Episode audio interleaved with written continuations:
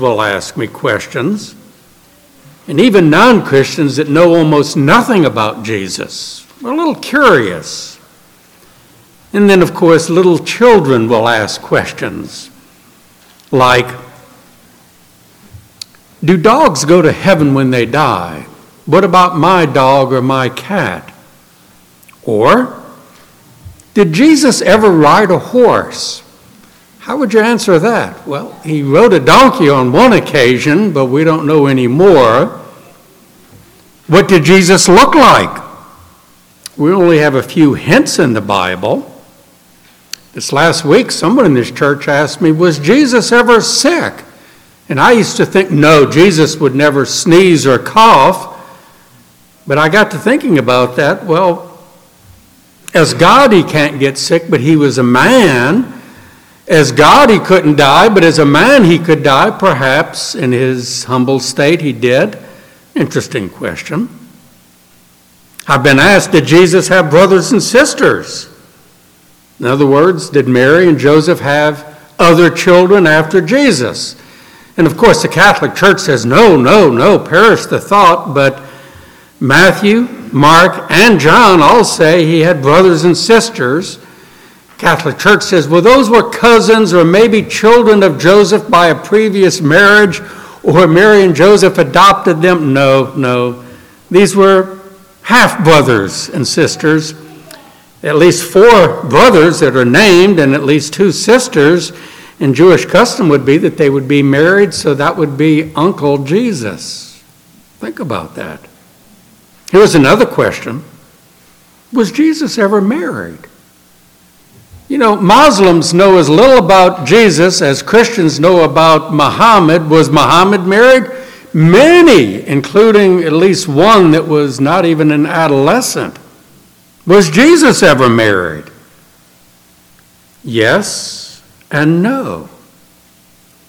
Some years ago, Dan Brown thought he was being original and wrote a book, The Da Vinci Code, suggesting Jesus was married, had children, and so forth, and actually was building upon another book that had been written earlier, a couple years earlier, Holy Blood, Holy Grail, and these 2 authors said Jesus married, had children, and there's a bloodline throughout history descended from Jesus. That's the Holy Grail. And that they traced it down to a little boy living in South France. No. Did you know the Mormons say Jesus was married to many wives? Of course, these others say it was Mary Magdalene. Mormons say it was not only Mary Magdalene, it was Mary and Martha, 2 sisters. That was forbidden by the law of Moses, and many others. About 15 years ago, Dr. Karen King of Harvard Divinity School discovered a very small manuscript written on papyrus, manuscript about that big, about the size of a credit card, written in Coptic, the language of the Egyptians, and it's just little broken phrases, and one of them says, Jesus said, my wife. And of course, in the blogosphere, everybody is saying, Jesus was married, and the feminists jumped on that, and the Mormons and the Catholics had to rebut it, and there's controversy until most legitimate scholars said this was a forgery and it was probably copied from some ancient Gnostic writing, and so we can dismiss that. Was Jesus ever married to a woman like Mary Magdalene? No. The Gospels would have said that. It's like that thing in Sherlock Holmes, the dog that did not bark when you expect it to bark. If Jesus was married, the gospel surely would have said so. Any biography would have said so. Not only that, it would have been a mismatch. The Bible says, do not be unequally yoked. What woman would have been appropriate for this sinless man that was the Son of God? What if they had had children? No, Jesus was not married. And the explanation is he gives it himself, Matthew 19. Paul echoed it in 1 Corinthians 7, that though most men would get married, there are exceptions where certain people would not get married in order to serve God more, like the Apostle Paul, many of the prophets, and the Lord Jesus. He was a bachelor. So Jesus was not married in that sense, but In another sense, Jesus was engaged to be married, not to any one woman, but to many men and women. All true Christians constitute what the Bible calls the bride of Christ. And that's the theme of this morning's message. Look at Ephesians 5. The context is, husbands, love your wives. Wives, submit to your husbands. And that's a picture of Jesus and his bride. Jesus loves his bride. Christians submit to him. That's the context. Human marriage is to be patterned after Christ's heavenly marriage. Look down at verse 32. This is a great mystery, but I speak concerning Christ and the church. Nevertheless, let each one of you in particular love his wife as himself. Let the wife respect her husband. It's a great mystery. And Ephesians has mentioned previous mysteries. Mystery means it has very deep significance that is not necessarily seen on the surface. You have to look at it very closely. It's very profound. 1 Timothy 3:16 says, great is the mystery of godliness. God was manifested in the flesh. That's what we celebrate at Christmas. God became the God-man. Who can fully understand it? It's a great mystery that's only been partly revealed. And the same thing about Christ and his bride. One misunderstanding is the Catholic Church says, well, marriage is a sacrament just like baptism and the Lord's Supper. Because in the Catholic Latin Bible, it uses the word sacramentum, sacrament. Well, marriage is a holy ordinance, but I wouldn't say it's a sacrament. But let's just set that aside. The great mystery here is that Jesus Christ does have a bride, and he's looking forward to that great wedding day.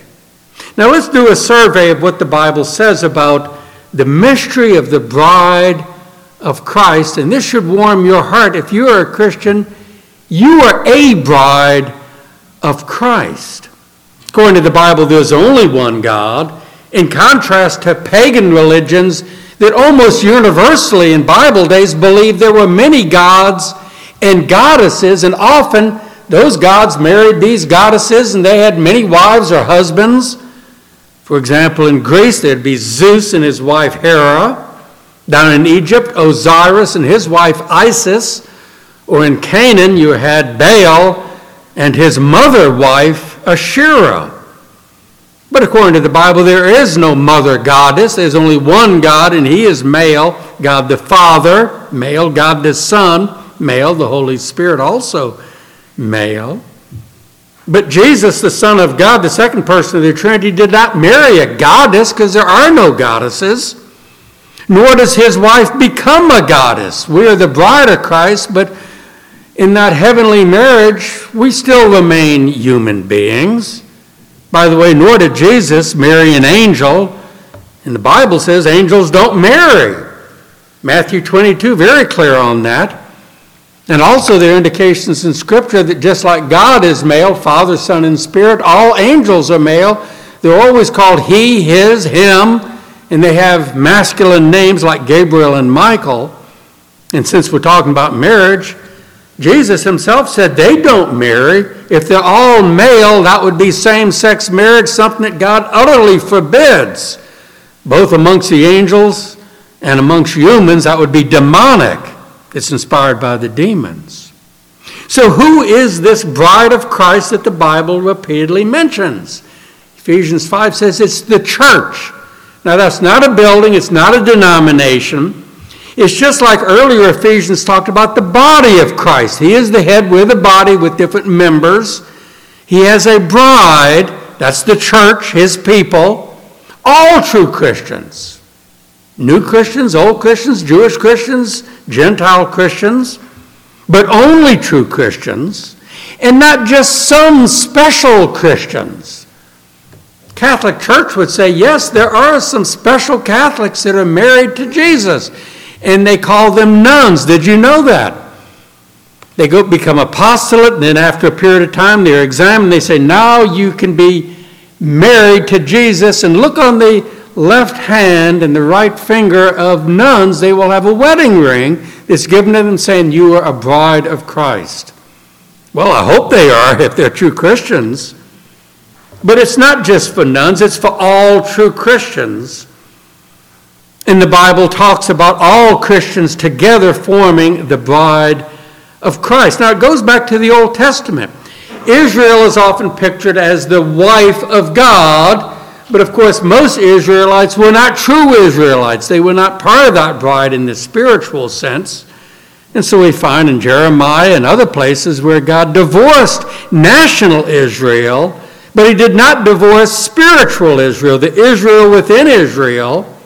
And that continues into the New Testament with the remnant that becomes the church. We have an organic spiritual relationship, New Testament to the Old Testament bride.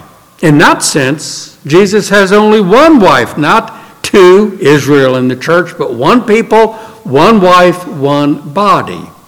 And the Bible, in the Old Testament, often mentions the bride of Christ under the figure of Israel being the bride of God. Let me read us some of the verses. Isaiah 54:5. Your maker is your husband. Isaiah 62:5. As the bridegroom rejoices over the bride, so shall your God rejoice over you. Then there's that delightful book called The Song of Solomon. And it's not just a romantic story about Solomon and his wife. You wonder which one. He had 300 wives and 600 concubines. But it's a picture of Christ and his church. And even many of the ancient rabbis saw this. They said, blessed be the day when God wrote the Song of Songs. And they said, that is the holiest of holies of the Holy Scriptures. But we see it's a picture of Christ and his bride. Then you come to the book of Hosea, who married an immoral woman named Gomer. They had 3 children, and then she deserted him. And yet Hosea still loved her and woos her back. And that's a picture of Christ marrying us, and we are very imperfect, but he doesn't give up on us. He brings us back. The high point is in Hosea 14:4, where he says, I will love them freely. I will heal their backsliding. And that's a picture of Christ in us. Now, thinking of both the Old and the New Testament, we find that in Hebrew customs, there were 3 stages involved, and we usually think of 2, but they thought of 3. For example, the first one you could call the engagement. 2 fathers, and maybe they don't even have children yet, but they make a covenant. Shemuel, if you have a girl and I have a son, we will do a deal, and they will one day be married. We exchange goats, and we maybe get a rabbi to officiate at this engagement. That's the first step. Spiritually, God did that way back in eternity. God the Father and God the Son made a compact. We call it the covenant of redemption, where the Father gave a bride to his Son. Notice the word gave. Matthew 24, 1 Corinthians 7 talks about a father giving his daughter as a bride to someone. And in John 17, Jesus thanks the Father for those that the Father gave to him. So it was a covenant back in eternity. But then the next step is in time, the betrothal. In 2 Corinthians, Paul said, I betrothed you as a virgin to Christ. The betrothal, and that's when they agreed to this arrangement. Now again, think Jewish. It wasn't just the 2 fathers, and it wasn't just the son and the girl. There had to be a Shadchan. What's that? That's a Hebrew matchmaker. Anybody ever see the great movie or the play? You know what I'm talking about. Fiddler on the Roof, and here comes the Shadchan, and there's Red Tevye. He said, oh, he's about to bankrupt me. I got all these daughters, and I got to pay off the Shadchan. Jews still do this. Years ago, I had a good friend that was a Jewish Christian rabbi in Brooklyn, and he played the part of the Shadchan, trying to match people up. Didn't work with me, but he matched some others up, and he says, I'm proud to be a Jewish Christian Shadchan, a matchmaker that introduces them and brings them together. And today we'd say, well, amongst Gentiles, it's usually some good friend or roommate at college says, I want you to meet somebody. and becomes a matchmaker. But that's simply the betrothal, not the wedding. The wedding is still future. For us, you could say we are the fiancé of Jesus. We are the bride to be, and nothing can stop it.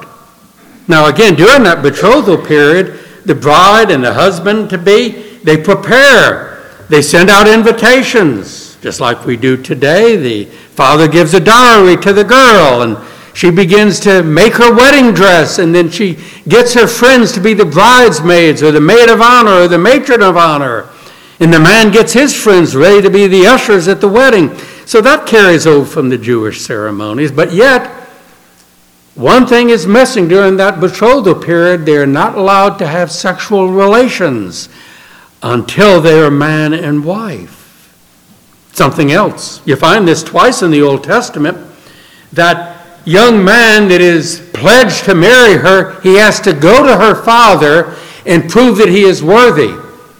He has to build a house. He has to have a solid job. He has to prove to him, I am willing and able to provide for her, and I love her, and I will love her only her. He's willing to support her with love. Now we find that in Christ, that Christ paid the bride price to the Father for the daughter of the Father by way of creation. He paid the price, and that's what we find in Ephesians 5:25. Christ loved the church and gave himself for her. He bought us at the cross. Now, there are other places where the principles are involved in a spiritual way with Christ and his bride. Genesis 24, lovely story. Abraham had a son named Isaac, but they were living in Canaan with all these pagan Canaanites, and Abraham couldn't find a godly woman amongst them, so he sent his servant Eliezer back to the old country, back in Babylon, Ur of the Chaldees. He says, now you go find a true believer back then. Well, I've got some back then. You go find one. So Eliezer was the Shadchan, so off he goes. And what does he do? He looks around, he prays, and he finds Rebekah. And then he talks to Laban, the brother of Rebekah, and starts to be the Shadchan and says, I am here on behalf of Yitzhak. That's Isaac back in Canaan. And let me tell you about him. He's hardworking. He's the son of the covenant. He's very godly. Would make a good husband. And unload the camels and open up the chest and here are these gifts to be given to Rebekah. And he lays it on real thick like a Shadchan would. And Laban looks at all these jewels and all that. So I've got something for you too, Laban. Here, open another trunk. And boy, they're all impressed. And then this is a way of saying, will you marry Isaac back there? And so Laban says to her, Rebekah, will you go with this man? And she says, yes, I will go. And that sealed the betrothal. And then off they go, back on the camels, back to Israel. And she sees Isaac, and then they get married. Wonderful thing. Now, that's also a picture of what God does. He has a Shadchan. It wasn't just Paul. It wasn't just us. You know, when you help lead someone to Christ by telling them the gospel, you're kind of like a Shadchan, the matchmaker, the go-between. But there's something more. We can try to introduce them to Jesus. We try to betroth them, but we can't. There's someone that can. The Holy Spirit.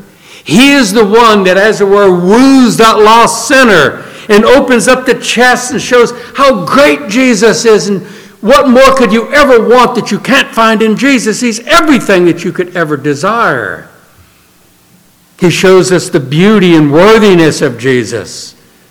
And he works on our hearts to persuade us to accept him willingly.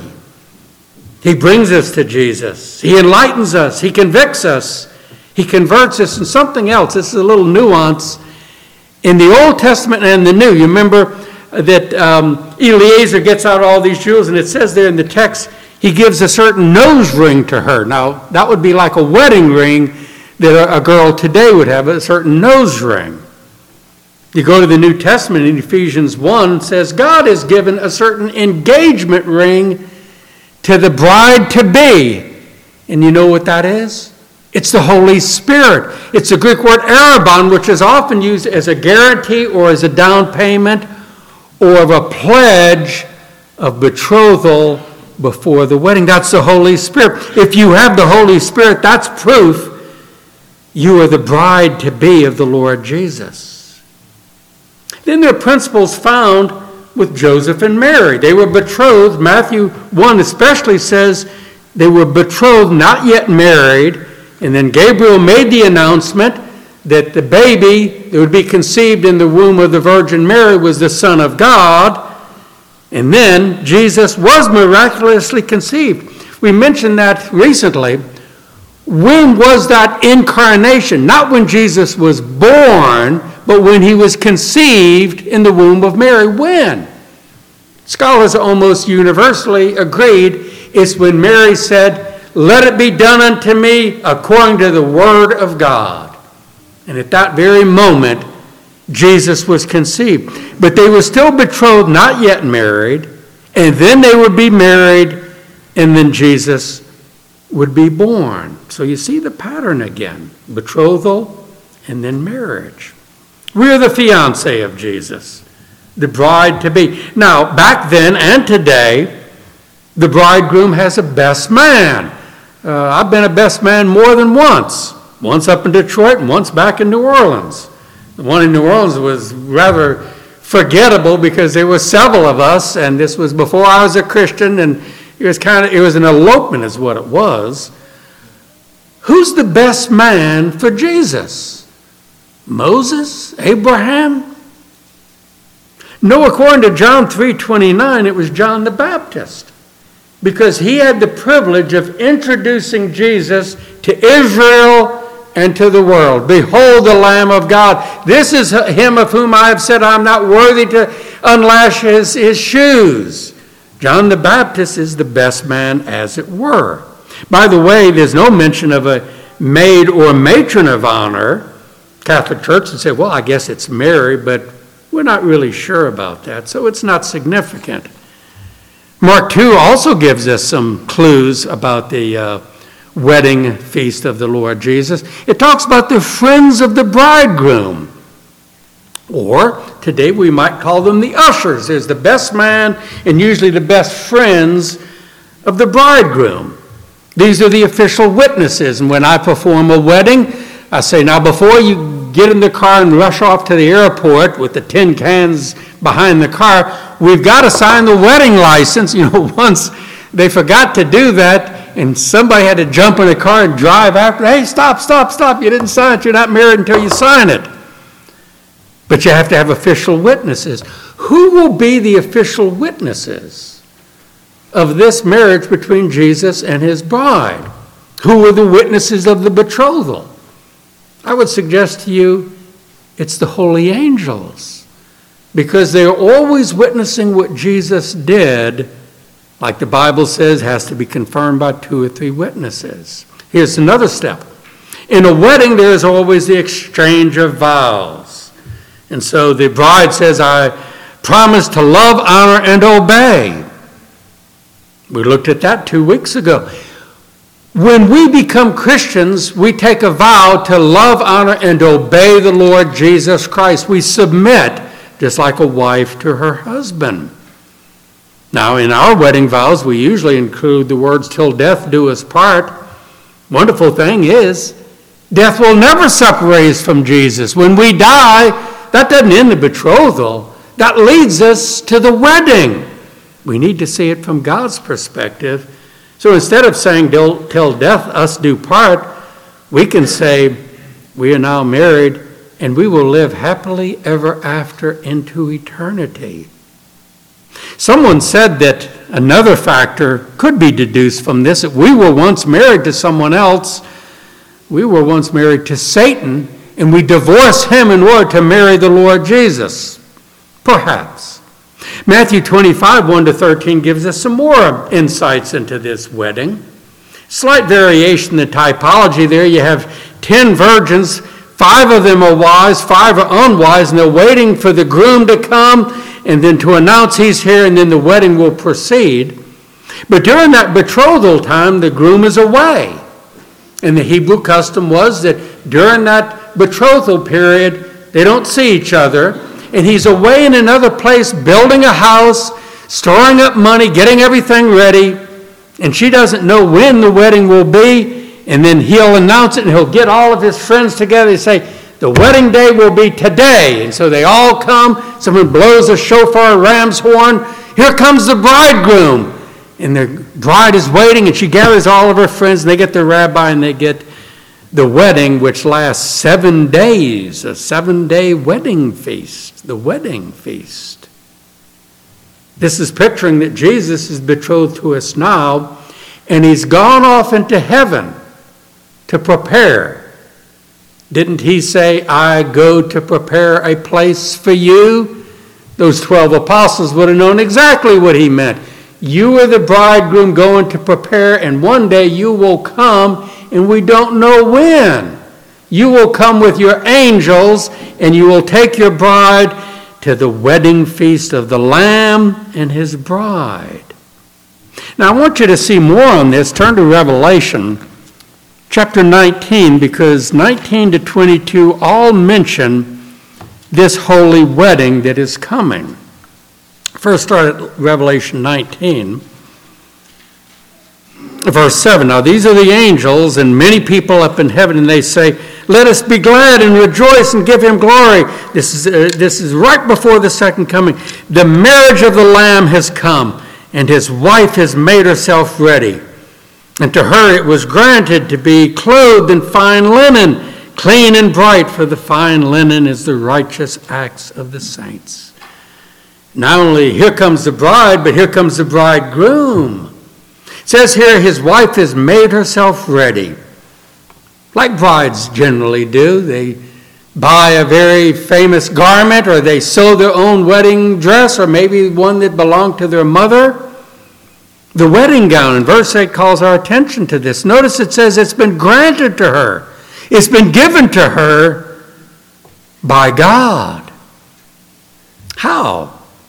2 stages. First, the Bible speaks of justification by the imputed righteousness of Christ, which in the book of Isaiah is called the robe of righteousness. That's the wedding gown that is given to us. It's imputed, but here calls attention to another aspect. Not the imputed robe of righteousness, but the infused robe of righteousness, because it says, arrayed in fine linen, clean and bright. The fine linen is the righteous acts of the saints. This is not saying that we contribute to our justification. What this is saying is, at that great wedding, the culmination of sanctification has been completed. We will be holy and blameless, as it says in Ephesians 1:4. We were predestined to this end. And back in Ephesians 5:26 and 27, it says Jesus died in order to present to himself a bride that's pure and holy. It will be completed at the wedding so that we will be justified with the robe of righteousness and will be totally sanctified with the infused righteousness of Christ. Sinless perfection at last, ready to be married to the sinless, holy Lord Jesus Christ. Next, skip down to chapter 21, verse 2. Then I, John, saw the holy city, New Jerusalem, coming down out of heaven from God, prepared as a bride adorned for her husband. This is symbolic language. We're the New Jerusalem, the city of God, coming down from heaven for the wedding, prepared as a bride adorned for her husband. Go back to chapter 19, verse 9. Then he said to me, write, blessed are those who are called to the marriage supper of the Lamb. And he said to me, these are the true sayings of God. And then skip lastly to chapter 22, verse 17. The Spirit and the bride say, come. So all those heavenly hosts, the angels and the saints in heaven, and then it culminates in the very last chapter of the Bible where the bride says, come.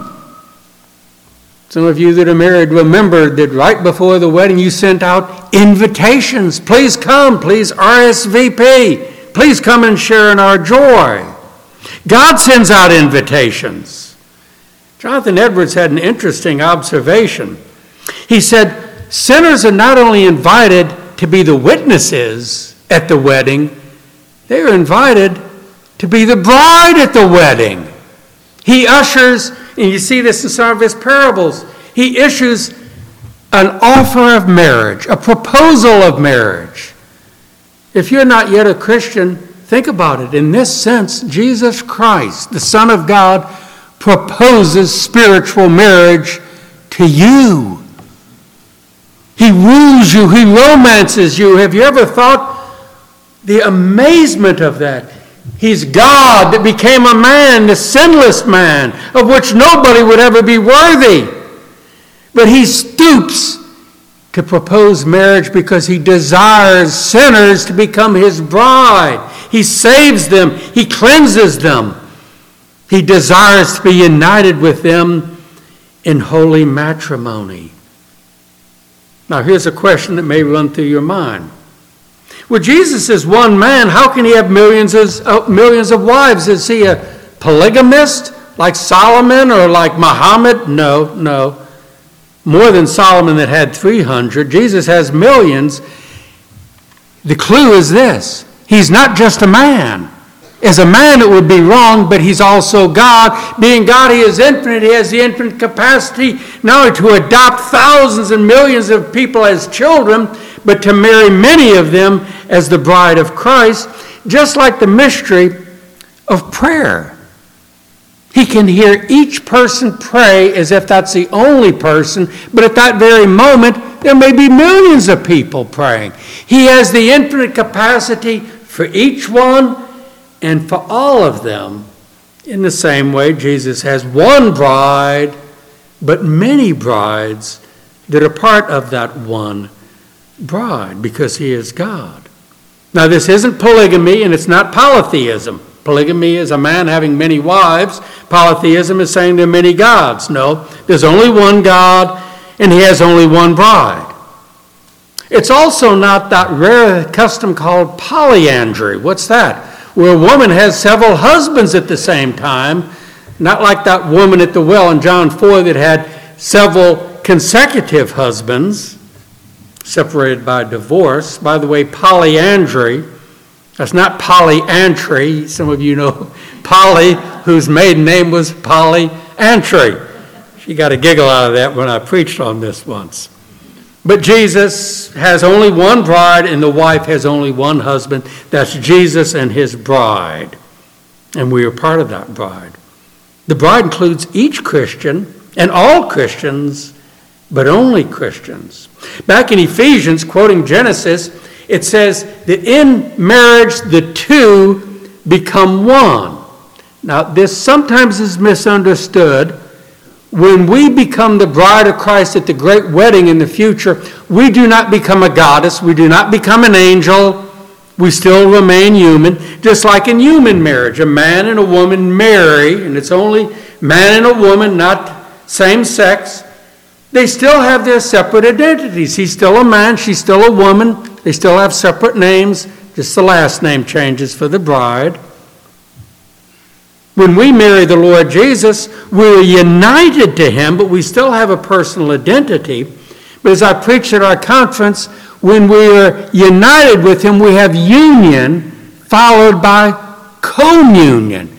That's what husbands and wives need. They are married. When they say, I do, they need to develop communion heart to heart. This is where it gets better and better. At the wedding feast of the Lord Jesus Christ, we will be finally united, and that begins an eternity of communion with him. What does this mean? There are several purposes of marriage. To have children, a good friend, someone can take care of you when you're sick, and you can take care of that person, helping each other. But the primary purpose of marriage is what? The mutual enjoyment of love with one another. And you that are married know just what I'm talking about. I envy you. I guess next to salvation, that's one of the greatest gifts God can give to humans, is a loving marriage. And I say, God bless you for that. But it's like that in the spiritual realm. To be united with him Jesus, the King of lovers. Romans 5 gives us another insight. It says that Jesus is like a second Adam. Now, there's a difference. Adam was just a human. Jesus was the Son of God. But they were both heads of a race of humanity. But Adam failed. Jesus did not fail. Adam had a wife named Eve, who's the second Eve. You know what the Catholic Church says? Mary. No. The second Eve is the bride of Christ, and that's us. By the way, Jesus is a better Adam. He never fell like the first Adam did. Now, as I said, Mormons believe that Jesus had many wives, and they say that Mormon men, when they get to heaven, actually a certain planet out there, they say they get many wives. They say, sorry, women, no, you don't get many husbands. By the way, this resembles Islam that says those that die in jihad get 7 virgins one day. No, all that is crass. That's nothing what the Bible says. Nor is there any procreation of children when we get married to Jesus, like in human marriage, because our marriage to Jesus is not so much physical as spiritual. And yet, if you wanted to use that analogy, you could say that when we are married to Jesus, there will be the production and reproduction of glory and love and joy. Human marriage is only for this life. Jesus said so. Matthew 22, that's why couples pledge till death us do part. Sorry, husbands and wives, you're only married to your spouse in this life, not in the next. But there's a secret. If you're both Christians, when you get to heaven, you'll no longer be husband and wife. Oh, you'll remember that you had been, but you won't be husband and wife. You'll be brother and sister. And together you will be part of the bride of Christ. That's a wonderful future. Now, weddings usually are followed by a honeymoon. Where is the honeymoon in all of this? Well, the wedding of Jesus and his bride happens right at the second coming, followed by the millennium. And I'm persuaded that will be a 1,000-year honeymoon on earth, a new paradise, just like Adam and Eve were thrown out of paradise. Now Jesus, the second Adam, brings his wife into paradise restored for 1,000 years, and after that, the judgment day, and then eternity, not just on earth, but throughout the whole universe. Let me correct another misunderstanding, a terrible one, that says Jesus failed when he came to earth because he did not find a wife and have children. What lunatic would teach that? Sun Myung Moon, the founder of the Moonie cult, the Unification Church, said Jesus failed. And so they said, we need a new Messiah who happens to be Sun Myung Moon. Absolutely not. He is not a second Messiah. Jesus did not fail. He succeeded. On the cross he said, it is finished, which is if to say, I won. And he did find a bride, the bride of Christ. There's more. This keeps getting better and better. When we become the bride of Christ, he is the King of Kings. That makes us his queen. It says in the book of Revelation, we get to sit on the throne with him. That's a right reserved only for a king and a queen. We become the queen of heaven, as it were. Not equal to the king, but his bride. Catholic Church says, no, Mary is the queen of heaven. No, except that she is part of the bride of Christ. And it's not the pagan idea that there's a mother goddess. This is warned about in Jeremiah, called her the queen of heaven, like Isis or Asherah. But we do sit on the throne with King Jesus, and it's as if the angels would refer to us as her royal majesty. You want some more? Psalm 45 says, the king will desire her beauty. And this is a type of not only God and Israel, but Christ and his church. It says that in Isaiah, Psalm 45, 11 and 13, that this king is so much enraptured with the love of his bride It says, you have stolen my heart away. I desire your beauty. How can we say that about us? We're not beautiful. We're sinners. But remember, he saves us, sanctifies us, to present us to him so that at that great wedding, we are pure and holy. But what it says there, it says the king will desire her beauty. Now, during a betrothal, you would have been married, remember, your engagement period, and you looked forward to it. Now, some people get second thoughts. Some of you men remember that strange feeling in your heart. Am I going to go through this? And unfortunately, some people don't. I knew a man that on the way to the church changed his mind and turned around and left his fiancée at the altar. Jesus won't do that. But my point is, according to Psalm 45, we look forward to this just like a bride looks forward to her wedding day. Has it ever occurred to you how much the Lord Jesus looks forward to his wedding day, to you? He yearns for that because he loves you and he looks forward to the consummation of that love. Do you long for that great wedding day? And it follows death. This gives a completely different outlook on death. When we die, we go to be with our beloved Jesus. Let me tell you briefly two stories about two Christian women that realized this. About 1,800 years ago, the Roman Empire was persecuting Christians, throwing them to the lions, burning them in oil, burning them at the stake. And they had some Christians rounded up, and they brought one of them out, a Christian woman. And they said, we're going to burn you at the stake. We're going to tie chains around you unless you deny this Jesus. And she said, how can I possibly deny him? He is my heavenly husband. He died for me. And she said, can I make one last request? And they said, Roman law allows one last request. What is it? Would you take me out and tie me to the stake in my wedding dress? And they did. Then about 150 years ago, another woman saw the beauty of this. I forgot her name and exactly where it was, but as she grew up, she wanted to get married as a little girl. She wanted to grow up and get married and have children.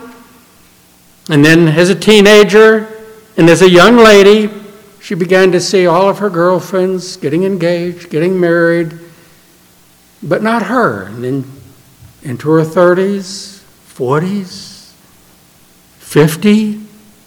But all that time she had made her wedding dress and kept it hanging in the closet, waiting, maybe one day she'll be married. And then she fell very ill. Then the doctor came and saw to her and left. And so the woman now at age 50, not married, called in her father and said, Papa, I've got great news. What is it? I'm finally going to be married. Oh, no, my precious one, don't say that. You're delirious. No, Daddy, don't you see? The doctor said, I have a fatal condition. I will die. I'm going to be married at last to Jesus. May I ask one favor, Daddy? What is it? Would you bury me in my wedding dress? Because I'm going to be married to Jesus. And she was. Every Christian goes through the portal of death on the way to the wedding feast. That makes us long for death when we see what's on the other side. If you look with eyes of your heart, you'll see it's not just grave with dirt. You'll see the smiling face of Jesus waiting for you. And he'll be the first one to welcome you and say, let's go and get married right now. The wedding of Jesus and his bride. Are you part of the bride of Christ? If so, rejoice and look forward to it. If you're not yet engaged to Jesus, please accept his marriage proposal. Think that you could never want anybody better than Jesus. He would love you far more than any mere human, even more than your parents. What would stop you from refusing his marriage proposal? Be betrothed to him now And then you'll be married to him in heaven one day. Now that's what we've learned from Ephesians 5 about this wedding of the bride to Jesus from her perspective. Next week, Lord willing, we'll look at it from the perspective of Jesus. Let us pray. Father, thank you that in all eternity you engaged us to the Lord Jesus. Thank you, Holy Spirit, that you brought us to him to be betrothed. And one day he will come and take us to be with him, either through the grave or through the sky.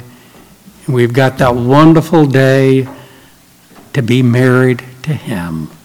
Thank you for this unimaginably wonderful privilege to be the bride of Christ. In his name we pray. Amen.